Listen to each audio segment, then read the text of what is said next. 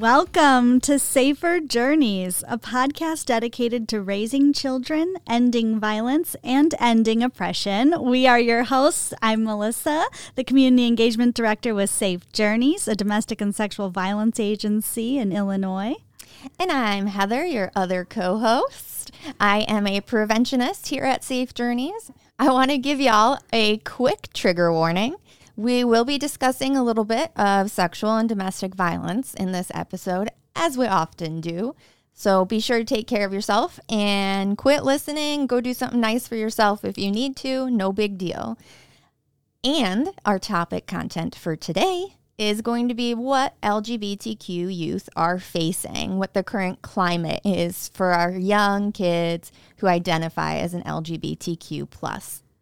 That's right. And so we are in um, October, LGBTQ plus History Month. And so um, I wanted to kind of just go over from the Human Rights Campaign, they have put out the numbers as of May of 2023 mm-hmm. of the anti trans and anti LGBTQ bills that were introduced just this past legislative season. Yeah.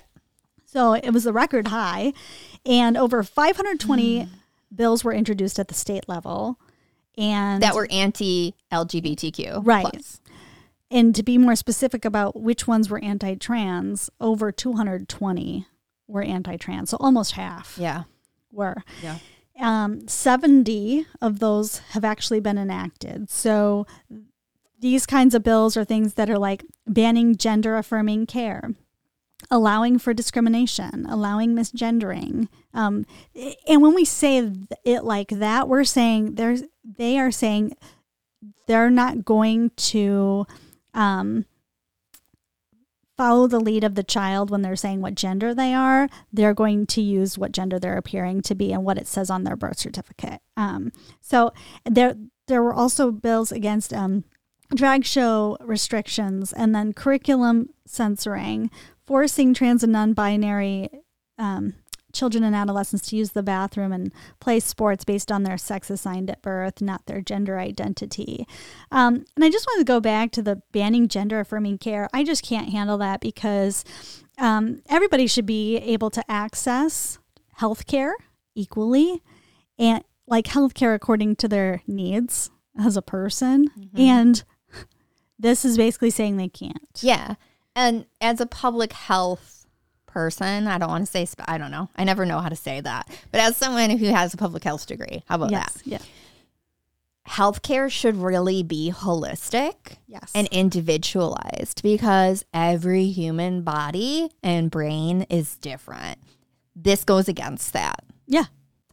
And I realize like that's also a dream. Like I know that is not really how it is, but it's how it's supposed to be. Right what you need is what you're supposed to be given. It is care, and banning gender affirming care is not is not providing health care. No, in the ways that a child needs. This yeah. particular child, and need. this actually puts them at uh, more risk for victimization, yep. high, like because it makes them more vulnerable. They're not receiving the care they need. They're not receiving the care they need. Fact, they're being told they're not allowed right. to get the because something is inherently wrong with them. Right. There's something wrong with you and the thing that you feel like you need makes you weird. And we know better. Yeah. Yeah we know better than you mm-hmm. about that's your the power body. situation right? That's right. Yeah. Because they have the power mm-hmm. to have control over bodies. And what healthcare what care you receive. Which blows my mind.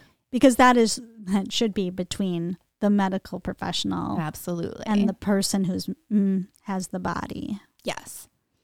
I would man i could have a whole se- season on this alone but it hurts my heart. It does. it, it absolutely my hurts my heart particularly and i know we're going to talk about this a little bit more but with the gender affirming care i think there's a lot of misinformation which is funny. It's actually what we're going to go to talk about next but yeah. um, there's a lot of misinformation about what gender affirming care might look like yeah.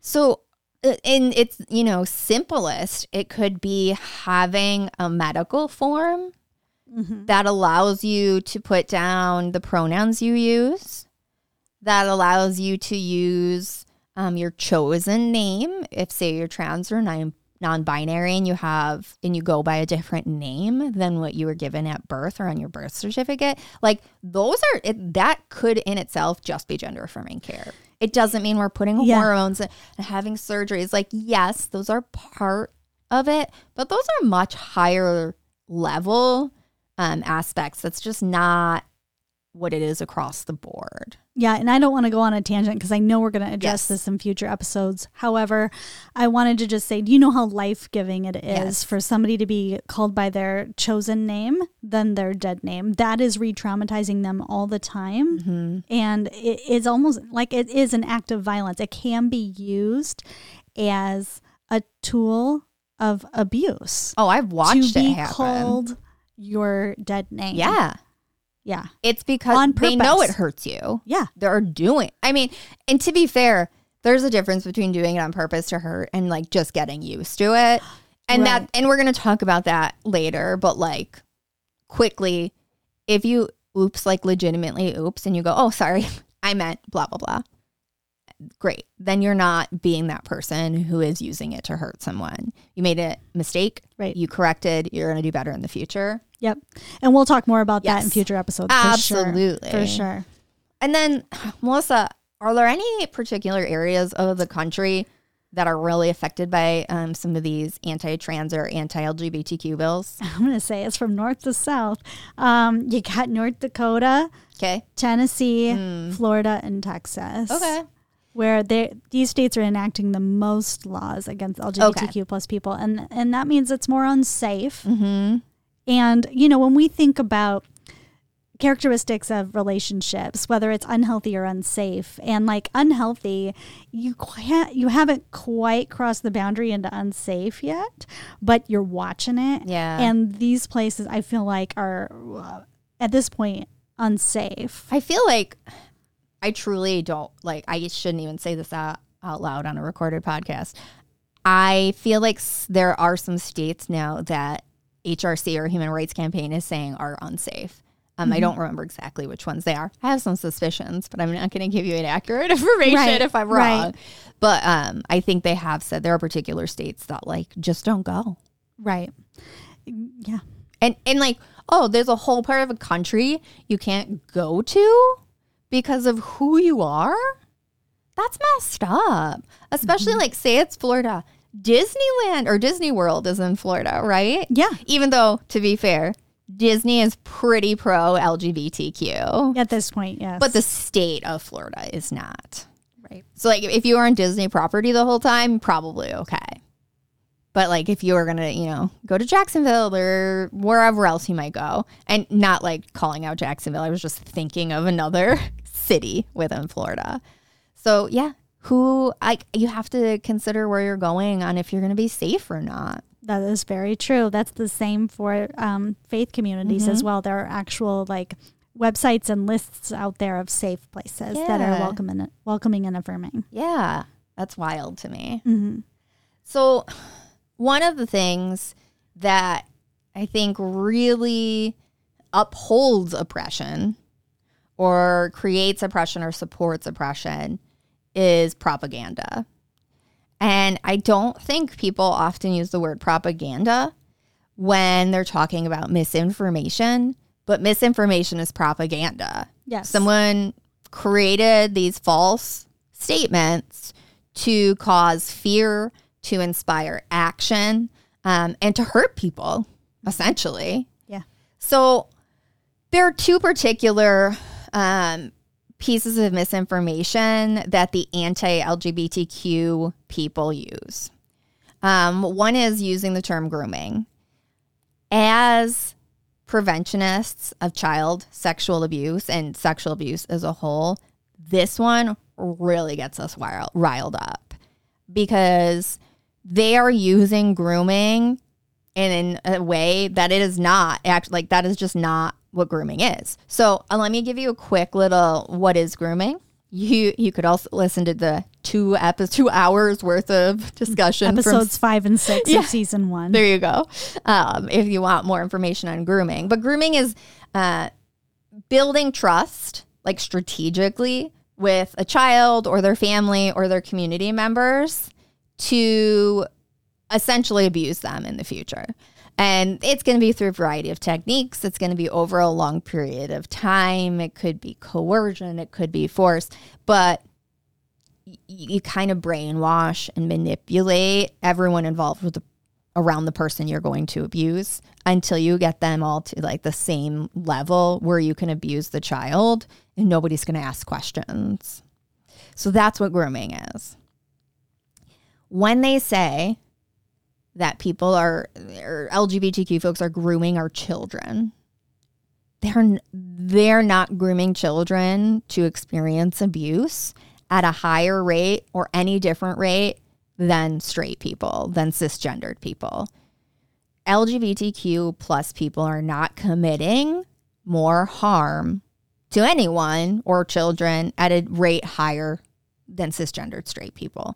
I think it's really important that you know that. There is not a single statistic out there that says LGBTQ plus people are hurting children. Correct. And actually, it's LGBTQ plus people, both youth and adults, who are experiencing higher rates Yes. of sexual violence than straight peers. Yeah. Um, LGBTQ youth are nearly four times as likely to experience child sexual abuse than their straight peers, and then LGBTQ plus adults are two to three times more likely to experience sexual violence than straight adults. yeah, if not more. Because Right, always right. with statistics, it's, we can only do what's been reported. Absolutely.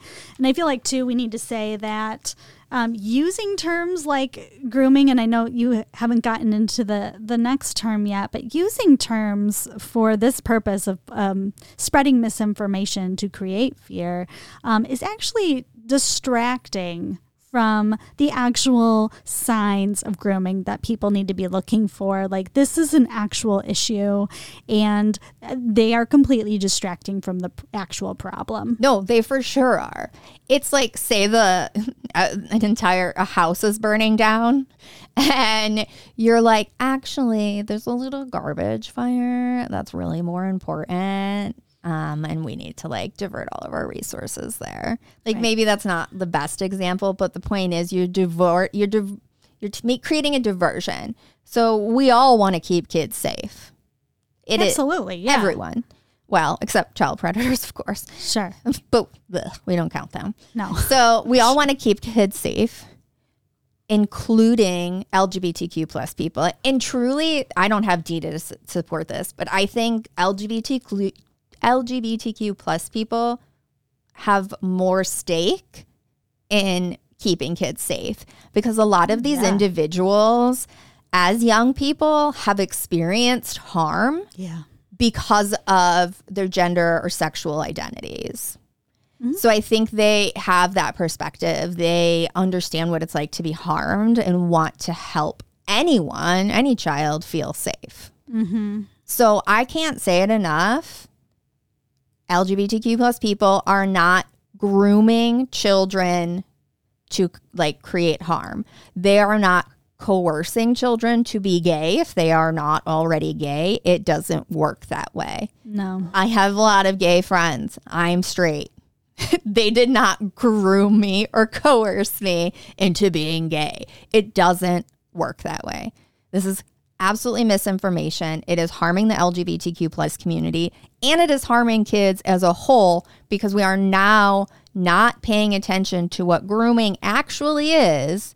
So children are going to be exploited and harmed by child predators because we are we're looking at the wrong thing. Right. And because of the way um, individuals um, and schools and um, organizations like the medical field or the policymakers and then our society with our norms, like they are the ones enacting harm on LGBTQ youth and adults by not providing the care and everything they and the support they need and so that is what's putting them at higher risk for i wanted to make sure i said it Yeah, that yeah, no, way. totally. higher risk for um, victimization of different types of abuse and um I don't know exactly where I was going to go with that after that, but I I just wanted to make sure I said it that way because again, it's not their fault that they are uh, at more vulnerable No. because of their gender identity No. or sexual orientations. It's because of the way people treat them because of their yes. gender identities Exactly. and sexual orientations. Exactly. And like secondary, not quite as often, but still happens. People are using the word pedophile as well, saying that, yeah, um, gay people are pedophiles. I think I've heard it mostly about drag queens. Like they've been calling drag queens pedophiles. Oh my gosh. Like you couldn't have got it more wrong, really. It shows to me how little these individuals actually know about the LGBT LGBTQ plus community, and they're like stoking fear. Yeah. Again, the misinformation. Yeah. Mhm. So again, there aren't you know LGBTQ plus people are not more likely to be a pedophile than a straight person. Yeah. They're not. It, Same and as the grooming. Same, yeah, same thing. And now you're distracting Again, from the tactics maybe that an actual pedophile would use to harm a child, Right. right? Right. Yep. And again, you know, putting yourself in the shoes of what an LGBTQ plus youth would be facing today. Now at school, only 25% say that they have always felt safe at school. Um, and only 5% said that all of their school staff were supportive. That is really sad. Um, and we we do know that it makes a difference in the lives of LGBTQ plus young people for an adult to be supportive, even just one. In one any adult makes a difference. too. Yes, yes, in not just Yeah. um, kids with higher vulner- vulnerabilities, but um, and another thing about um, LGBTQ youth, like they are coming out most often to their friends and classmates because these are the peers they see every day who they're growing up with. I think there's some generational differences as well.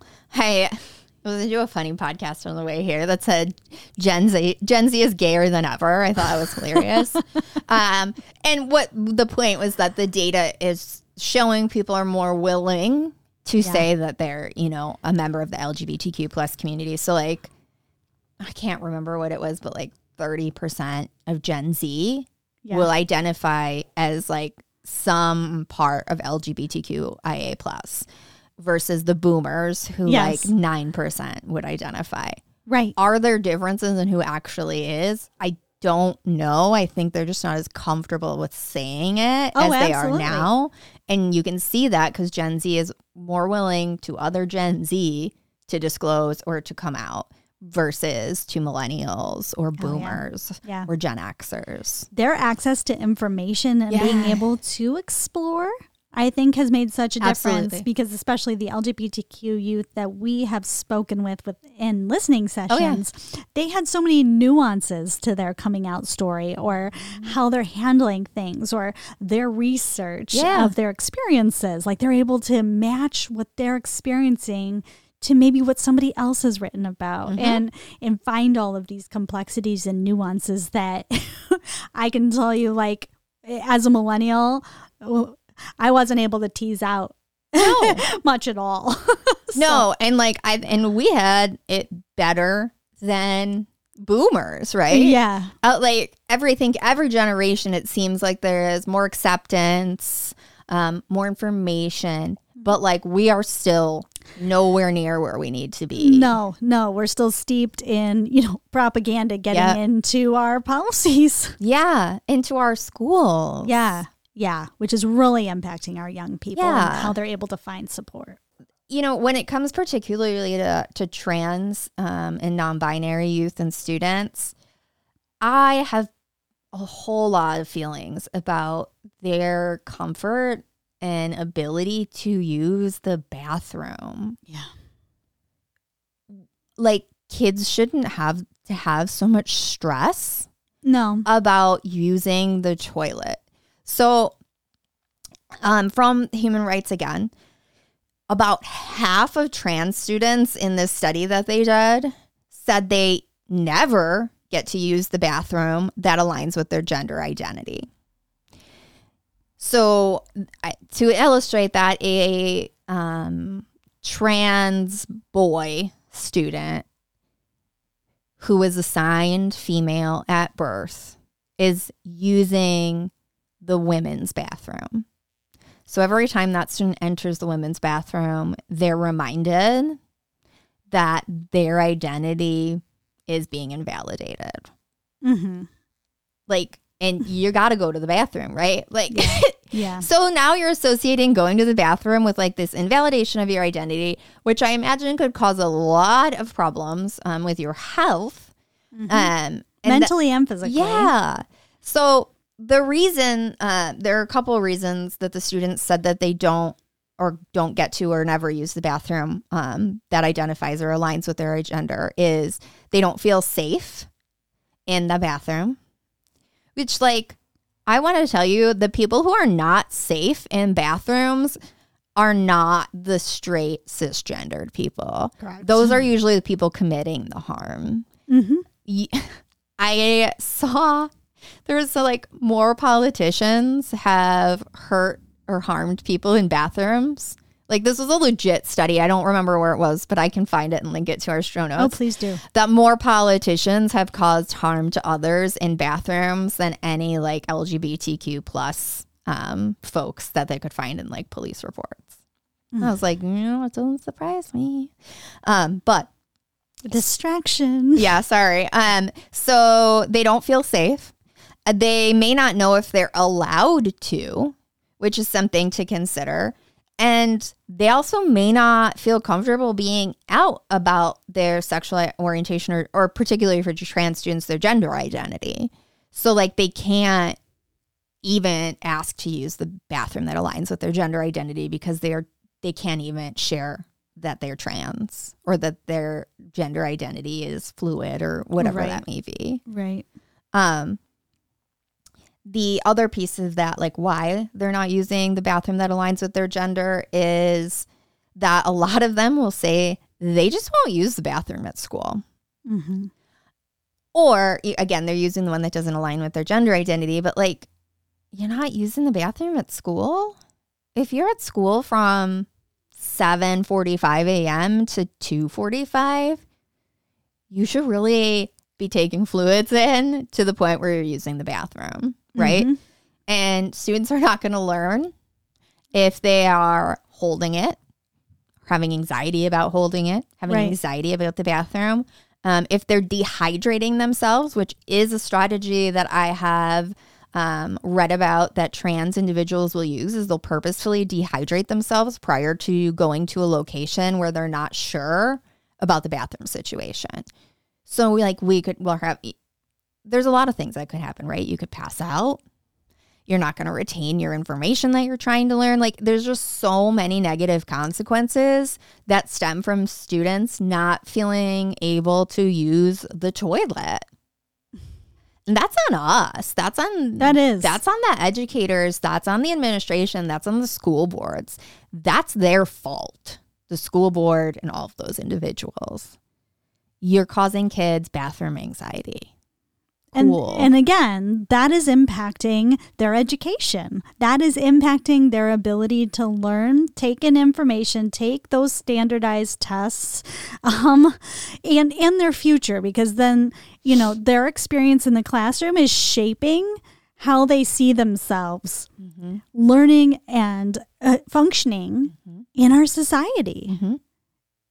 And that is completely unfair. Yeah. Like, we are not setting them up for success by not allowing them to use the bathroom that they identify with, Mhm. or just give them their, like, a bathroom that is just a toilet. It is a toilet. Okay. In a lot of Europe, not all of it, and even in, in Canada too, they have all gender bathrooms. The difference is floor to ceiling. So, like, your bathroom stall is floor to ceiling. Yes. Sometimes they'll have a little sink in there as well, but you still feel super private. You still feel like you're on your in your own little bathroom, and like anybody of any gender can go in there. At most, you're like washing your hands alongside other individuals, right? So like, Uh-huh. okay, who cares? You're just washing your hands, right? yeah.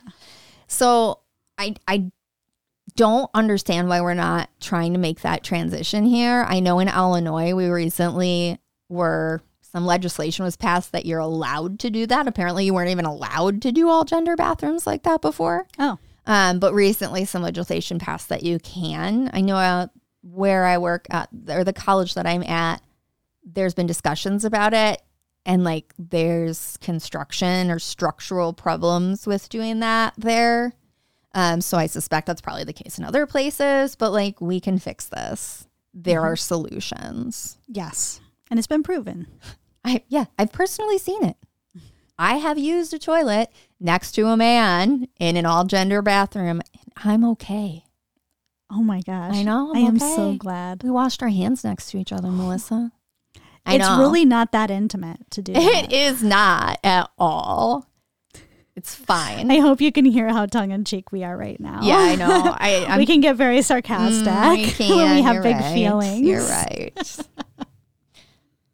But all of this data, like we have said, it is from the Human Rights Campaign and a University of Connecticut LGBTQ plus youth survey from 2018. Now, our climate is a bit different than it was Yeah. in 2018. And so I just want to say, again, these numbers are the ones that have been reported. And these numbers are about five years old at this point. yeah, they're prior to COVID. Yeah. So Yeah. they're going to probably be higher because we've Yeah. been through a pandemic. Yeah, COVID really screwed everything up in a negative way. Yeah. So that report Melissa's talking about is actually what we're gonna have as our media that we love, um, for a couple of reasons. One, of course, the data in it is amazing. However, I read a lot of reports. Reading this report was a joy. It is beautiful. They have great illustrations, great infographics. It doesn't feel like you're reading this like super boring report. It feels more like you're like reading a graphic novel or something that happens to have some data and statistics in it. Oh, that's wonderful. I know. When I opened it up, I was like, I think I like vo- vocalized, like, oh, how nice or how pretty or something, like, because they're usually very boring. And figure number 2.3, you know, like Yes. it's sad. Um, so that survey was done um, for LGBTQ youth that were 13 to 17 years old, and they surveyed 12,000 students um, from all 50 states. And uh, yeah, I think we're gonna link. We're gonna for sure link that in our show notes. Um, and you can see this for yourself. It is, of course, a free resource, as most place or most things are with um, the HRC campaign. Yes. So, our next episode that we're going to be doing is part two of talking about LGBTQ plus youth and mental health and its impact, the impact of violence on mental health, specifically for LGBTQ plus youth. So, we thank you so much for listening today. Keep listening for resources, and we look forward to uh, talking with you soon. Look out for new podcasts every other Monday on anywhere that you can find your podcasts Spotify, Apple, Stitcher, Anchor FM, you name it. We're there. If you have any questions, and we would love to hear from you, you can email us at saferjourneyspod at safejourneysillinois.org. You can also message us on social media. We have a Facebook and an Instagram that you can find us at. And let's talk about some resources for anyone who's experiencing abuse. If you happen to live in and around LaSalle or Livingston County in Illinois, please feel free to call Safe Journeys support line at 815 673 1555. 24 7, confidential, services are free. If you don't happen to be in our, our area, there are two national hotlines that you can call for support. For sexual violence, you can call RAINN with two N's. That's the National Sexual Violence Hotline. Their phone number is 800 656 HOPE. They also have a live chat on their website if you're interested. And for domestic violence or intimate partner abuse, you can call the hotline, which is simply thehotline.org. And this is our national domestic violence hotline, and you can give them a call at 800 799 SAFE or chat live on the website. Thanks for listening.